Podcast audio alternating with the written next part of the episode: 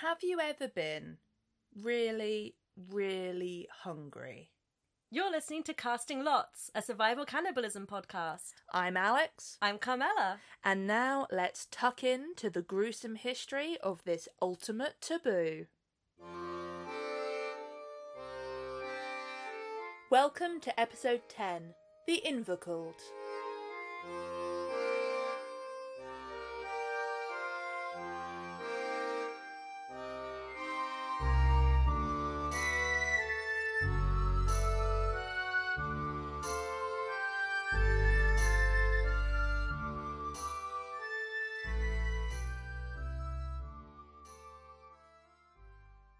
You ready to feel the salt spray on your face and hear the inevitable crunch as your allegedly sturdy ship plows straight into some really sharp rocks?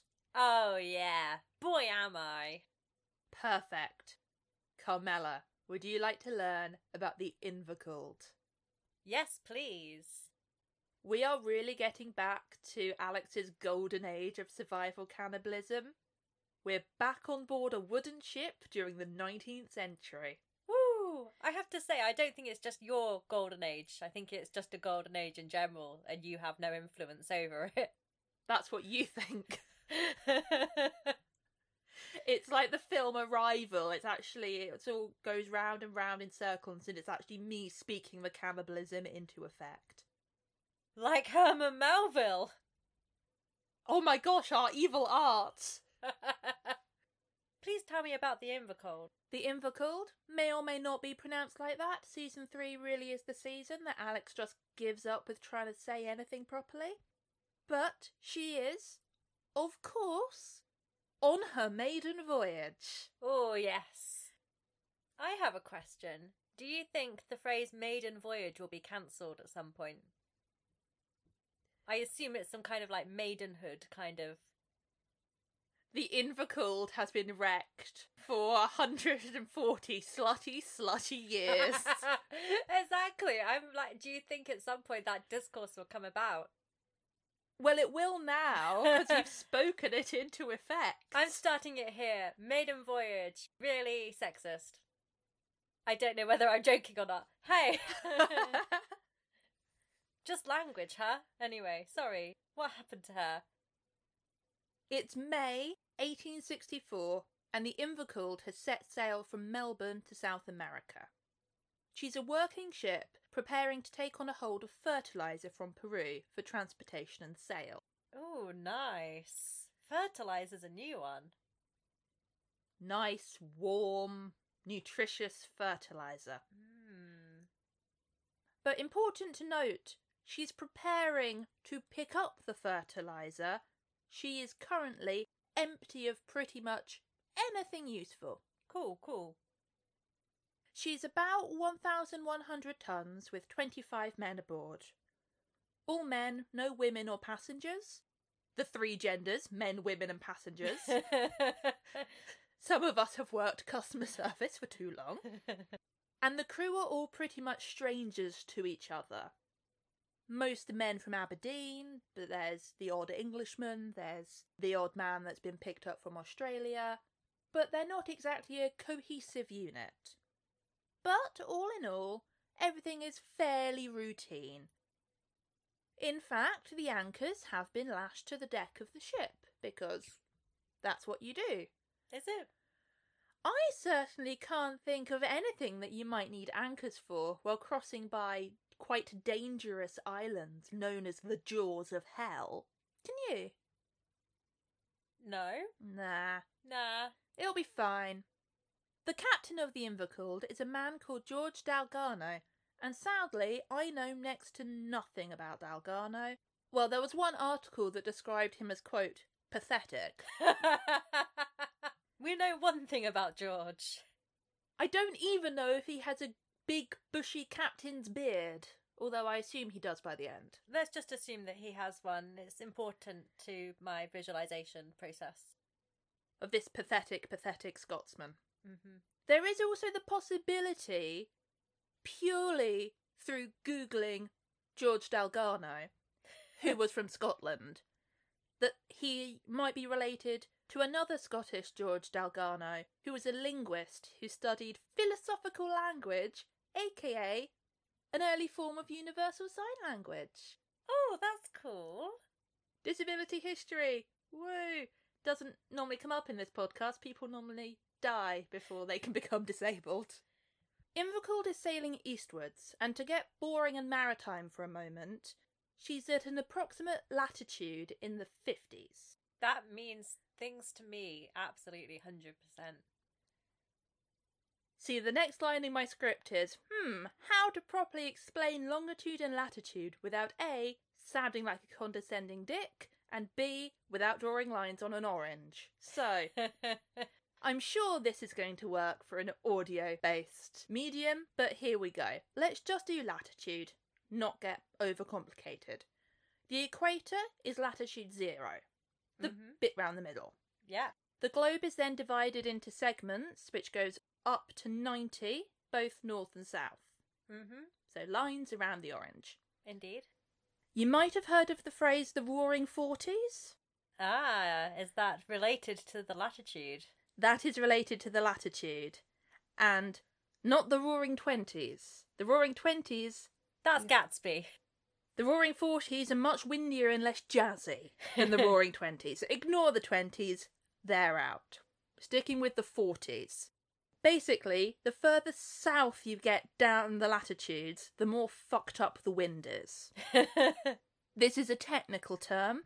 I did half a course on Future Learn about meteorology, so basically I'm a weatherman. Are they not anchors, people who do weather? No, the anchors are lashed to the deck. Fuck! Ah! you have the roaring 40s, the furious 50s, and the screaming 60s. Love that. These are winds that sailors fear for quite good reason. Wow, because they're furious and screaming And roaring. and roaring. There's a sailor's adage that goes below 40 degrees south, there is no law. Below 50 degrees, there is no God. Invercauld is sailing in the 50s. we are out of God's hands. They pass by my ancestral homeland, Disappointment Island. I was really there like, whoa, you, what's, your, what's your heritage, Alex? I didn't know this. Disappointment Island. It's one of the Auckland Islands. It's not actually my heritage. We've covered this in the Irish episode. I am as white as they come. But the weather for Invercauld really does match the mood of the Furious 50s. There's a thick snowstorm, and even with a double lookout, when land is spotted, 20 miles closer than it's expected to be, there is no hope for the ship. Especially because her masts are made of iron as opposed to wood. Oh, that's an interesting choice. It's not uncommon, just as it's not uncommon to have wire instead of rope, but this is um heavier. Yeah. Remember how her anchors are lashed to the bow, I do remember that because it did come up. meaning that there's nothing to stop her from dashing straight into the rocks in this storm? Oh, no, who could have foreseen that consequence? So the Invercauld is wrecked on the northern cliffy coast of Auckland Island in the early hours of the 11th of May, 1864. Six men drowned during the sinking and the scramble to safety, and those who survived that first night are in a bit of a sorry state. To say the least. Is it still snowing? To be honest with you, we don't hear a lot about the weather. I'm assuming it is a constant state of sleet, snow, rain, and misery.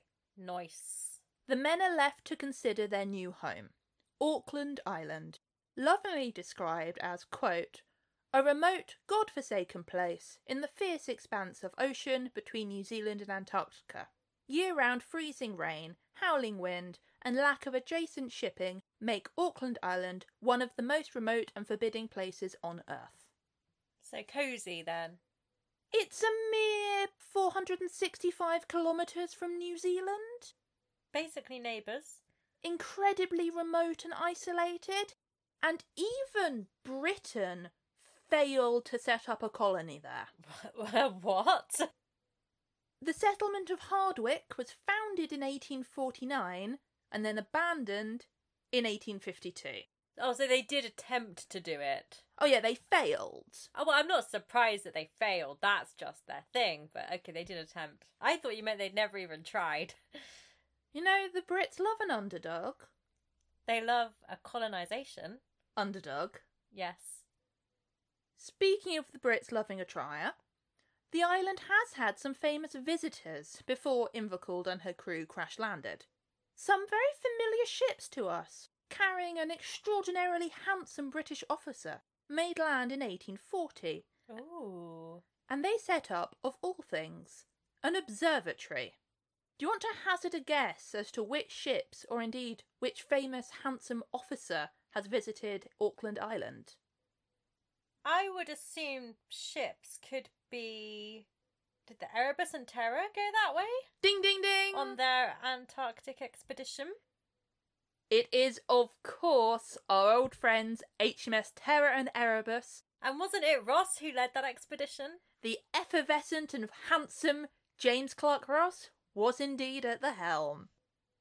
Those two really do get around, don't they? It's very much like watching a BBC show in that there's only a few actors and you've got to share them out.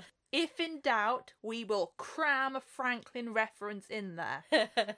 And most of the time, they are actually organic. It does get to the point doing this research that is like, seriously? Again, this guy. I was like, oh, Franklin, what a surprise, it's you.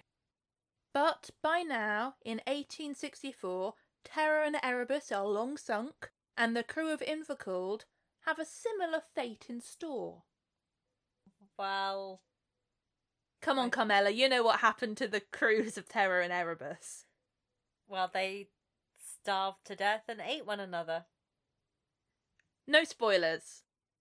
The supplies that the men have managed to retrieve from Invercauld are pitiful. A little salted pork and ship's biscuit, about two pounds of each. And the beach isn't looking like profitable hunting grounds. Luckily, in perhaps the only stroke of luck these men have, they do have some matches.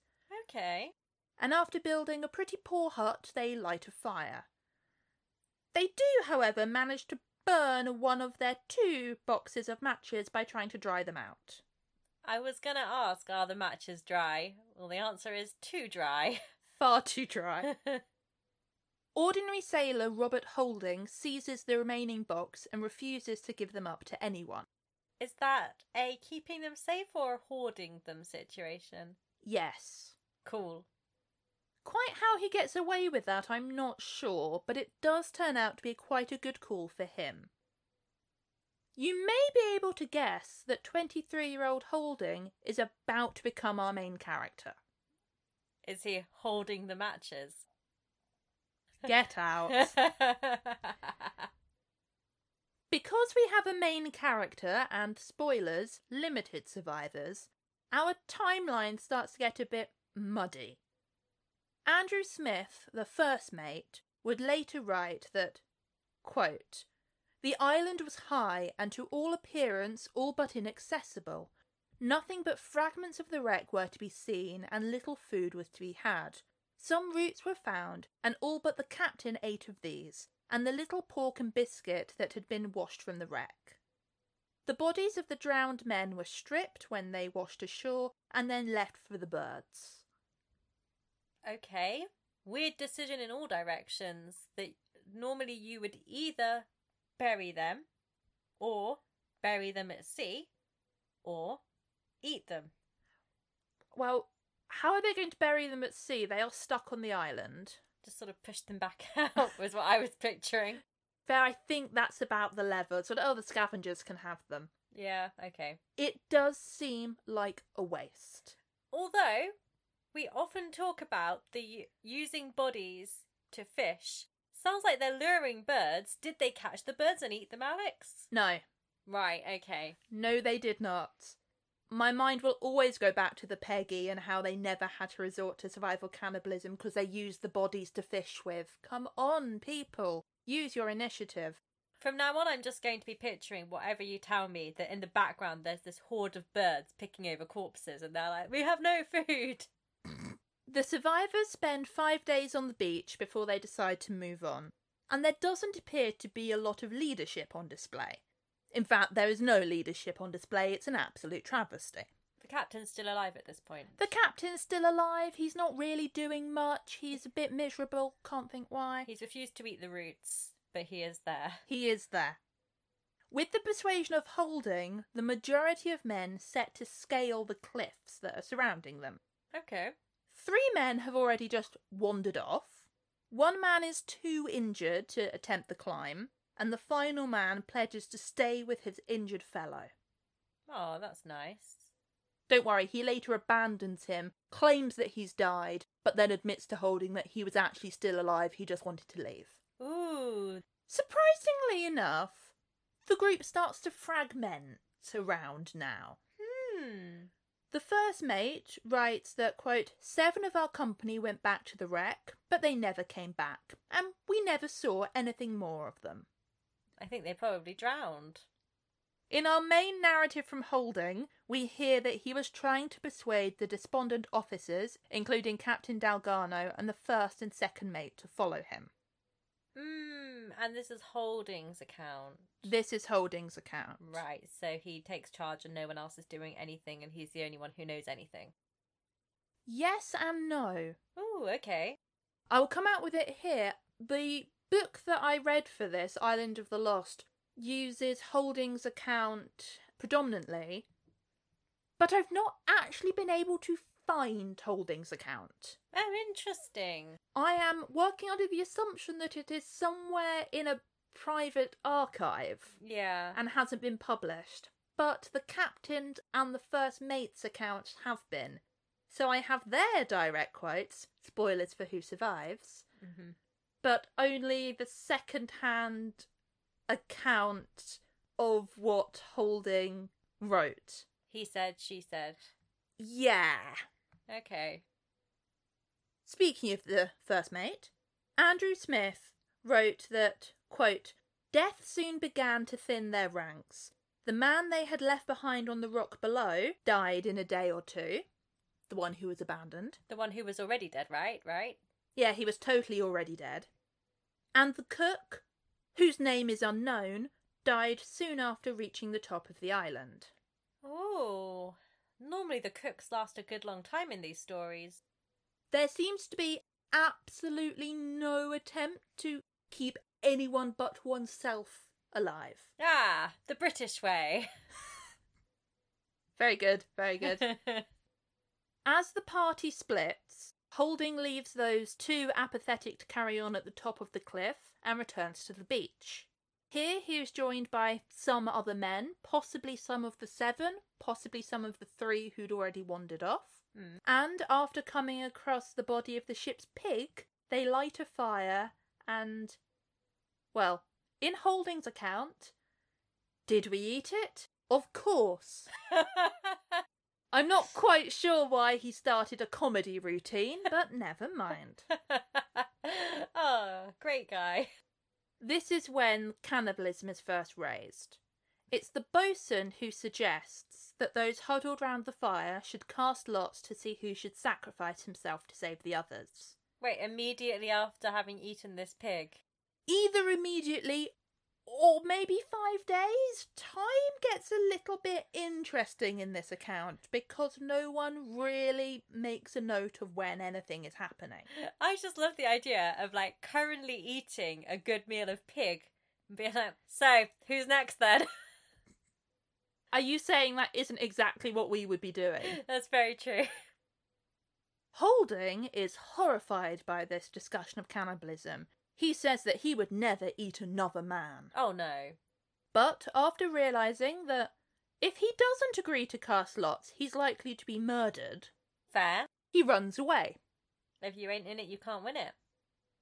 You'll see why later, but this whole story, in fact, the whole story of Invercauld, gets immoralised in a very black and white way.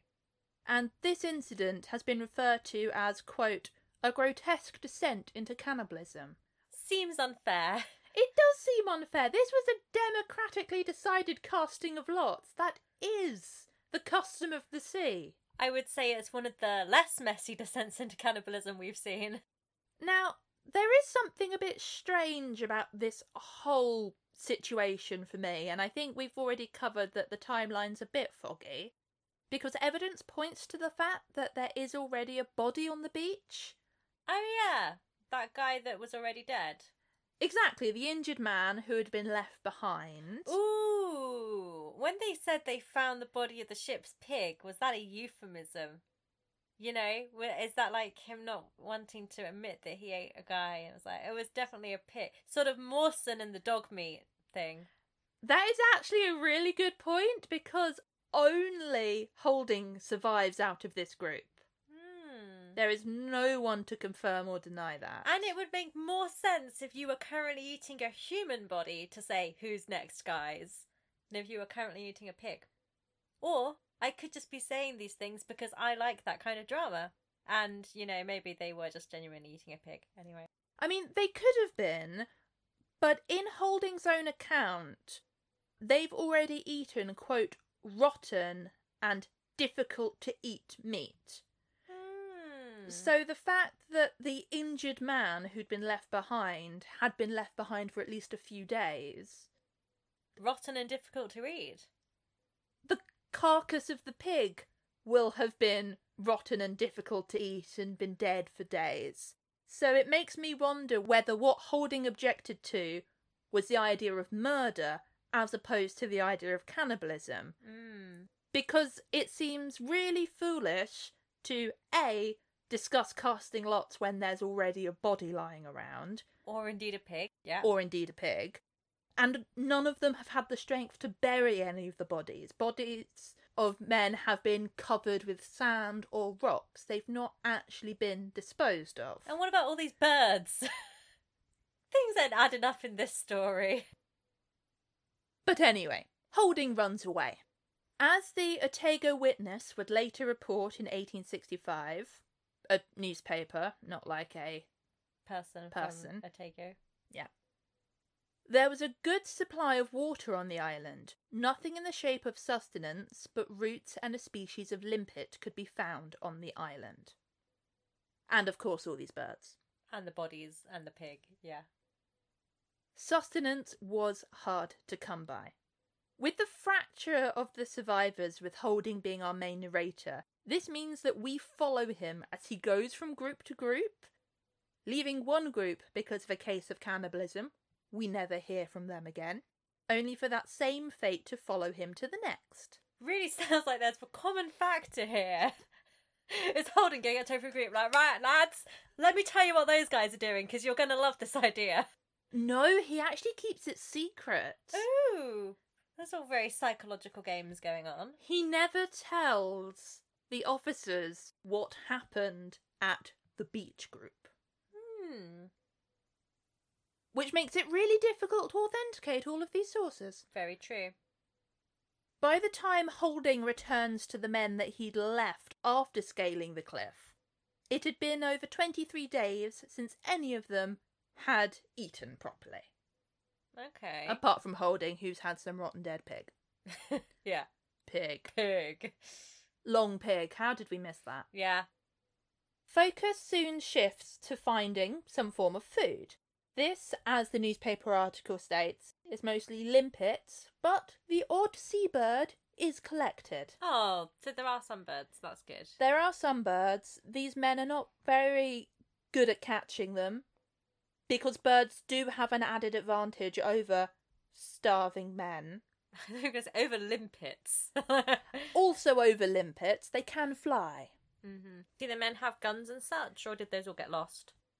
No guns. Ooh, okay, yeah, it is quite hard then. When I'd said that they'd taken ship's biscuit and salted pork off Invercauld, That's all they took. that was all they took. Got you. Most of the men have actually even lost their shoes because of the scramble to get to safety. They do not have resources. Okay, got you. Well, that's a lie. Holding has a box of matches. Oh, yes, let's not forget. You will note that when Holding goes from group to group, and he chooses to leave them, which he often does. He goes on walks. When he comes back, he's like, oh, well, the people haven't moved. I'm like, that's because you're the only one with matches. They're staying by the fire. It's freezing. We're in the southern hemisphere. It's winter. Very good point. So, thus, when he goes to the beach and a fire is lit, that's only because Holding's there with the matches. Yeah. Seriously, how no one mugs him for these matches, I don't know. the little food that was found wasn't shared out equally between the survivors, nor was it prioritised to either those well enough to hunt those sick enough to need tending. Was it prioritised at all based on rank? It was prioritised by rank. Of course it was. Officers would order the surviving ship's boys to fetch them food and water, and in fact, they'd insist on drinking water out of the ship's boys' leather shoes rather than fetching it themselves. Ah, classic. You having worked as an assistant before, that is just how it is, right? You know, phone this taxi, bring me water in your shoe. Holding supposed that some of the boys would in fact be worked to death. that wouldn't surprise me. Spoilers. Yes. And then the ten survivors saw a chimney. okay. A chimney, huh? almost crueler than a mirage because they made their way towards this chimney. A chimney means civilization. Right, right. This is the remnants of Hardwicke, the Ah. failed British colony. Oh. Yeah. Abandoned, empty, and even most of the houses had been completely deconstructed. There was only one still standing, complete shelter. I guess that's still useful, but very, very disheartening. They set up camp in the one remaining structure, and, um, surprising no one, Holding goes for a walk. It's what he likes to do. Now, in Joan Druett's Island of the Lost, it feels like he goes for a walk until July. I'm going to put that one down to me not doing words good, as opposed to that actually being what happens. I gotta get some milk from the store, and then oh great. By the time Holding does return, we are in the depths of winter and more men and boys have died, and everyone is still at Hardwicke. Whether it was death from exposure or starvation, or just giving up the will, it does feel like it's only Holding who has determination to keep going. He's got the matches. He's got the matches. See, I think this must have made him a little ruthless. He definitely has this every man for himself attitude. Yeah, it seems like he's just sort of wandering around wherever, not really caring if other people are doing well or dying or. He will share food when he's hunted it, but he will also just fuck off with the only matches. Yeah. The discovery of Hardwicke was almost too much for most of the survivors, and it seemed like most men were expecting help to come, even though it was obvious that the owners of these ruined houses wouldn't be back. Oh, they're just sort of clutching at straws. There's a cat that they see, and for some reason, even Holding is convinced that the owners are coming back. Yeah. Do they attempt to eat this cat? No, We try our hardest not to blame people for their situations and casting lots, but like, come on! eat the cat! Cannibalism time. Yay! Holding, surprise, Smith and two other men, Fred Fitz Halsort and a William Harvey Hervey, Harvey Hervey, love it. Harvey Hervey, they went hunting for a better camp. They also happened to hunt a seal along the way, finally some actual meat. Yeah. And Harvey and Fritz argued, with Harvey shoving Fritz out of the basic brush shelter for the night. Like, sleep outside. In the cold. He lands flat on his face and dies where he falls. Oof. A few days later, quote, the mate and myself found that Harvey had been eating some of Fritz. Huh. Fair enough. I mean, we're at that point.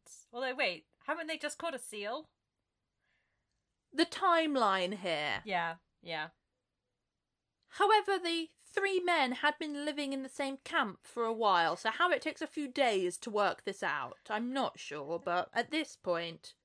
What you chewing on over there? Mm. What are you chewing on?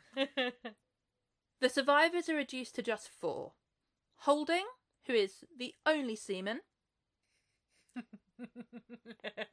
yeah. Holding the seaman. yeah. and the officers James Mahoney, Andrew Smith, and Captain Dalgarno. James is unable to walk and is tended by Dalgarno while the others move camp yet again. Ah, well, you know, that's just what holding does.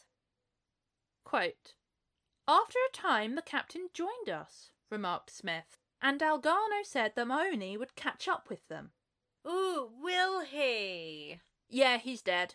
I mean, is he already caught up with them in some way? Has he has he been eaten? He's not been eaten. Oh, He has, however, been left to starve to death alone. yeah. What a surprise. I mean, it's just a waste, isn't it? Like, not only is it rude and Rude. But no, like not only is it a complete disrespect for human life, but like you're not even gonna eat him. But it's like, not even to put him out of his misery. Just going to fuck off and leave him to starve to death. Yeah.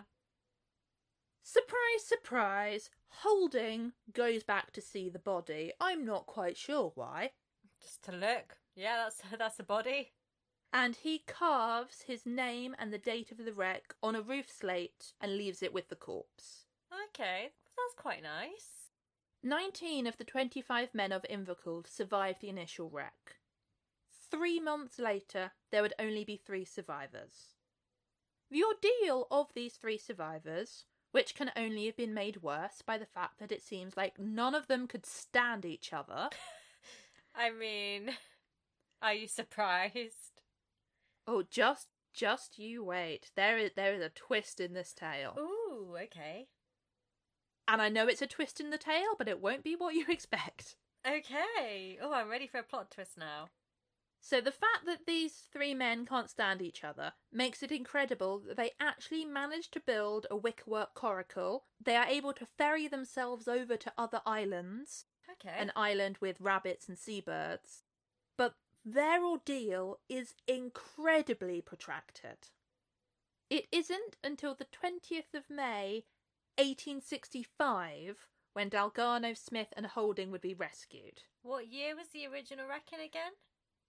May 1864? Okay. Yeah, that's a nice long time. Over a year later, they are rescued, happened upon by the ship Julian. Notably, they do not look for any of the other survivors. I think they know what happened to them. Eh, what about the seven that fucked off to the wreck? They could have been on the other side of the island. It's quite a big island. Yeah, but if you've been hopping around on a coracle, surely you'd assume you would have seen them within in a year, over a year. Maybe not. While they made a coracle and wait, moved along the island, they were not going large distances. Okay. And while it is incredible that they built a coracle, it's more incredible that they didn't all die. yeah, okay.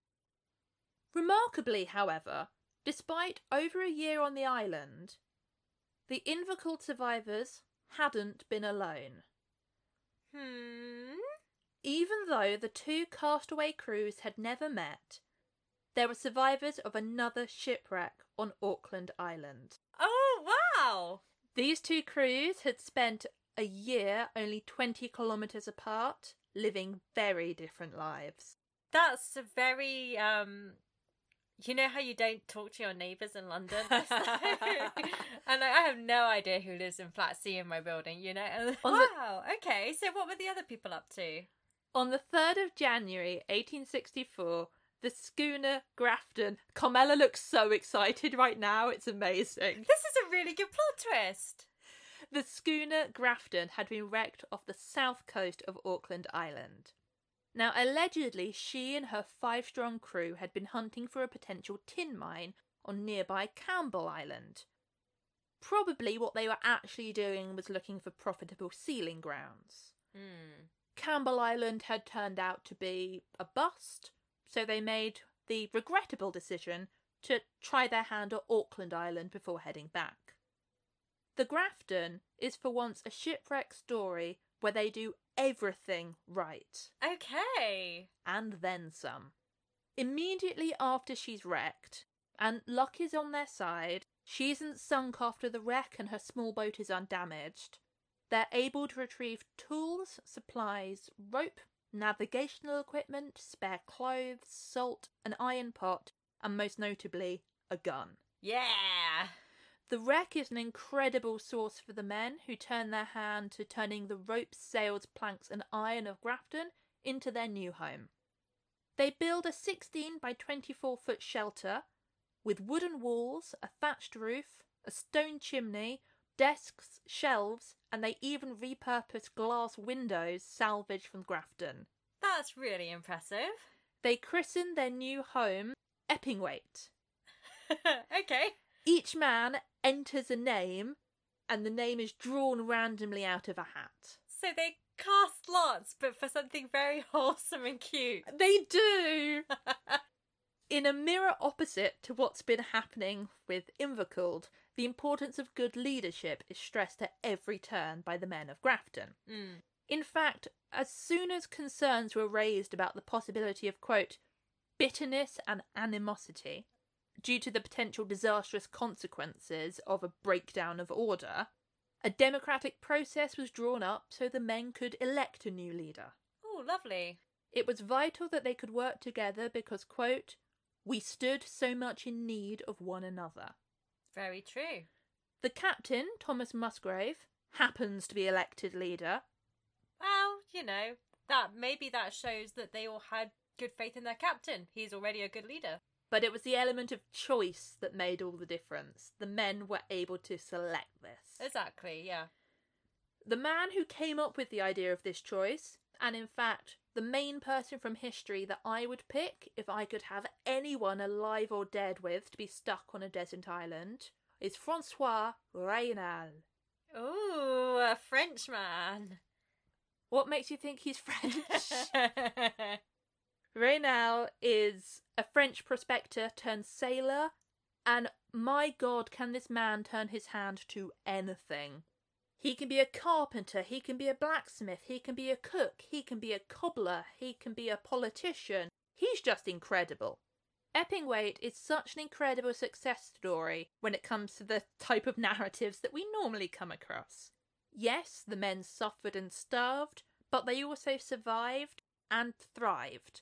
They hunted seals, they salted their meat to keep over the winter, they tanned their hides to create shoes, they made functional leather, and they used seal skins to clothe themselves. They created thread unspun from sailcloth. Raynal created soap. Wow, Jesus. The men read from the recovered Bible and copy of Paradise Lost. Oh, that's nice. Bit ironic. Ignoring the fact that some of the books were missing a few pages, but beggars can't be choosers. They carved a chessboard. oh my god, they're so competent. They adopted pets. They had a pair of parrots that they taught to speak English. Oh. They had a cat, either a previous wreck survivor or a wild descendant from Hardwicke. Their cat was tamed and it stayed with them. Could it be the same cat that was spotted at Hardwicke? It could, in fact, have been the same cat. The timelines do match up. If only they'd followed that damn cat. A school was set up, with Henry Forges teaching Portuguese and Alexander McLaren teaching Norwegian in exchange for literacy lessons. Ooh, that's nice. I don't know what the fifth and final man, George Harris, taught, but it must have been something because, as Raynal wrote, from that evening we were alternately the master and the pupil of each other. These new relations still further united us. By alternately raising and lowering one of us above the other, they really kept us on a level and created a perfect equality among us. Yeah. We know so much about life on Auckland Island because of the incredible 19 months that the crew of the Grafton survived on the island. Both Musgrave and Raynal kept journals. They used seal's blood when the ink ran out. Oh, that's cool. Resourceful. And believe it or not, after 19 months, they decide to rescue themselves. Good for them. In order to build their way out of Auckland Island, first they need a blacksmith's forge. Okay. They only go and bloody build one. a bellows, a furnace, an anvil, and all. I literally would not know how to create those things. Like, even if it occurred to me to make those things on a desert island, and even if I knew where to get the materials and stuff, I would not know how to construct them. Out of the scraps of Grafton, seal skin, and flotsam, hundreds of nails, bolts, blades, and carpenter's tools were made. Raynal is just a superman. It is incredible. I'm feeling very, very Bills and Booney. I don't know what the title of this one would even be. We'll link a picture of Raynal in the show notes. He has quite an impressive moustache. Ooh. Once it becomes obvious that a whole boat is too much for them to build, they change their plan. They turn to the small boat of the Grafton and adapt her to be seaworthy. That makes sense. They name her Rescue. Ah. Rescue sails for five days, with Musgrave, Raynal, and Alec aboard to Port Adventure, Stewart Island, New Zealand. And then Musgrave returns to Auckland Island as pilot guide to ensure that George and Henry were also saved. How did they decide who went and who stayed? Initially, Musgrave wanted everyone to go. They did a trial run, realised that she couldn't hold all five of them. Yeah. One of the men who remained behind, I think it was Henry, but I can't remember off the top of my head, expressed worry about going out to sea in the open boat. Mm. And because Henry and George had got on quite well, it was decided that those two would stay behind because they were friends. Ah. It shows a real sort of trust in one another, though, doesn't it? To say, yeah, it's all right, you take the boat and then you'll come back for us, and to believe that. That's nice. And Musgrave is also the only man with family, so he's spending all of his time. Bless him, he's very depressed. His Mm. diaries, he's like, I am a very sad, depressed man. Yeah. I have bouts of melancholy. I miss my wife. I mean, I think only fair given the circumstances. And still, he insists he has to go back as guide to fetch everyone else. In fact, Musgrave was concerned when he saw what he believed to be smoke on Auckland Island from somewhere other than Epigwait. How strange. Who could. Who. What person with a box of matches could be causing this smoke? Invercauld has already been rescued at this point. Ah, but they didn't go after those other seven people.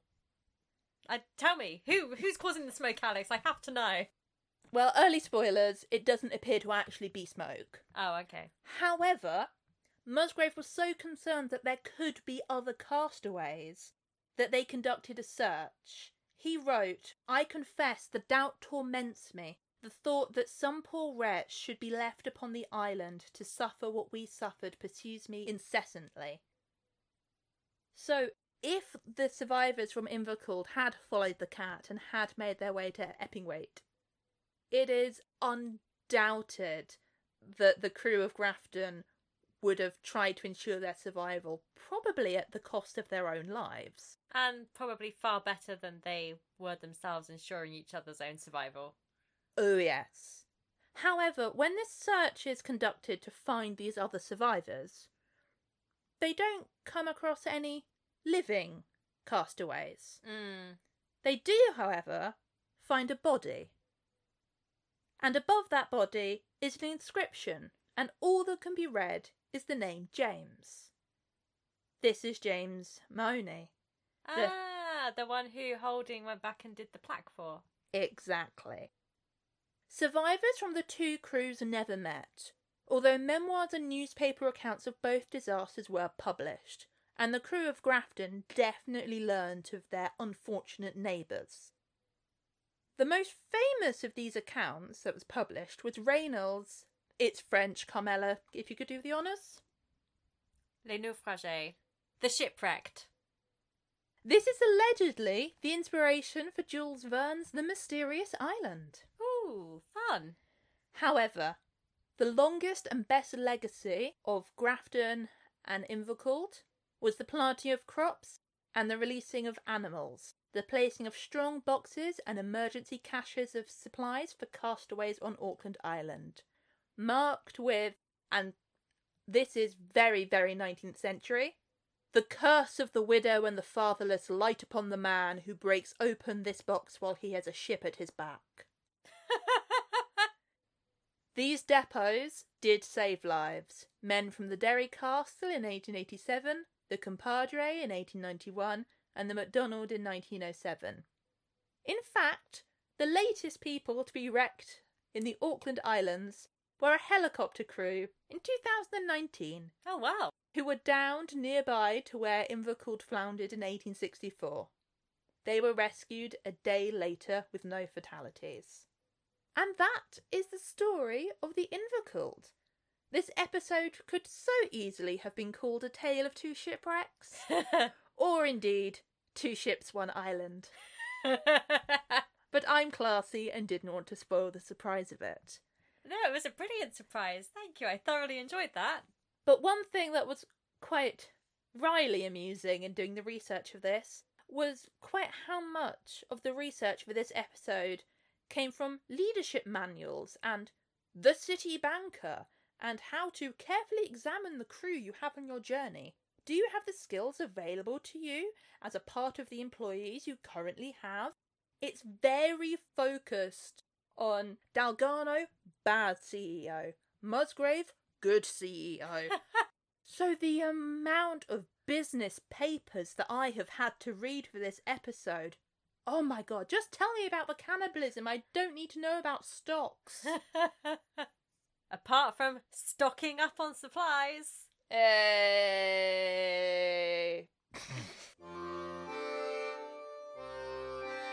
Thank you for listening to today's episode on the Invercauld. Bet you didn't see that one coming. I didn't. It was so hard not to ruin the surprise. Join us next time for the missing lyric in We Didn't Start the Fire.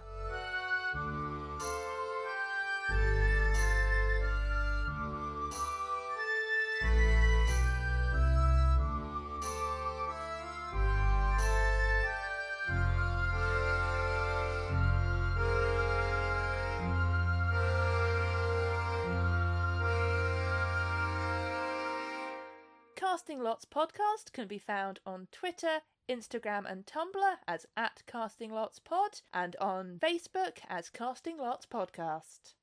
If you enjoyed this episode and want to hear more, don't forget to subscribe to us on iTunes, Google Podcasts, or wherever you get your podcasts. And please rate, review, and share to bring more people to the table. Casting Lots, a survival cannibalism podcast, is research written and recorded by Alex and Carmela, with post production and editing also by Carmela and Alex. Art and logo design by Riley at Tallest Friend on Twitter and Instagram, with audio and music by Daniel Wackett. Daniel Wackett on SoundCloud and at DSWack on Twitter. Casting Lots is part of the Morbid Audio Podcast Network. Search hashtag Morbid Audio on Twitter, and the network's music is provided by Michaela Moody, Michaela Moody1 on Bandcamp. Morbid Audio Podcast Network.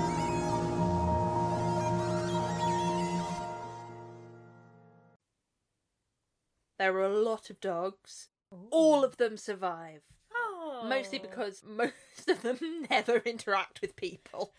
Cool. They're just what they just mentioned.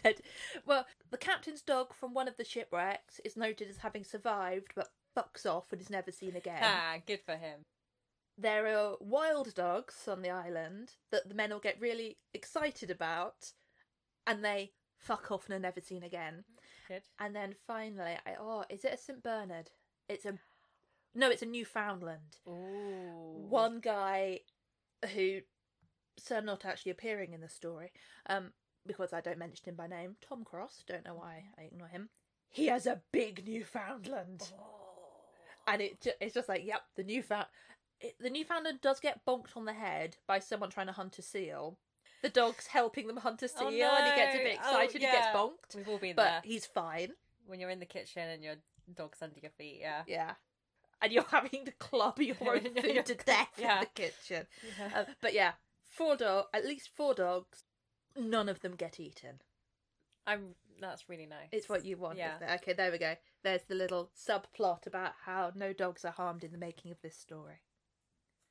People, on the other hand, Mhm. they're fucked.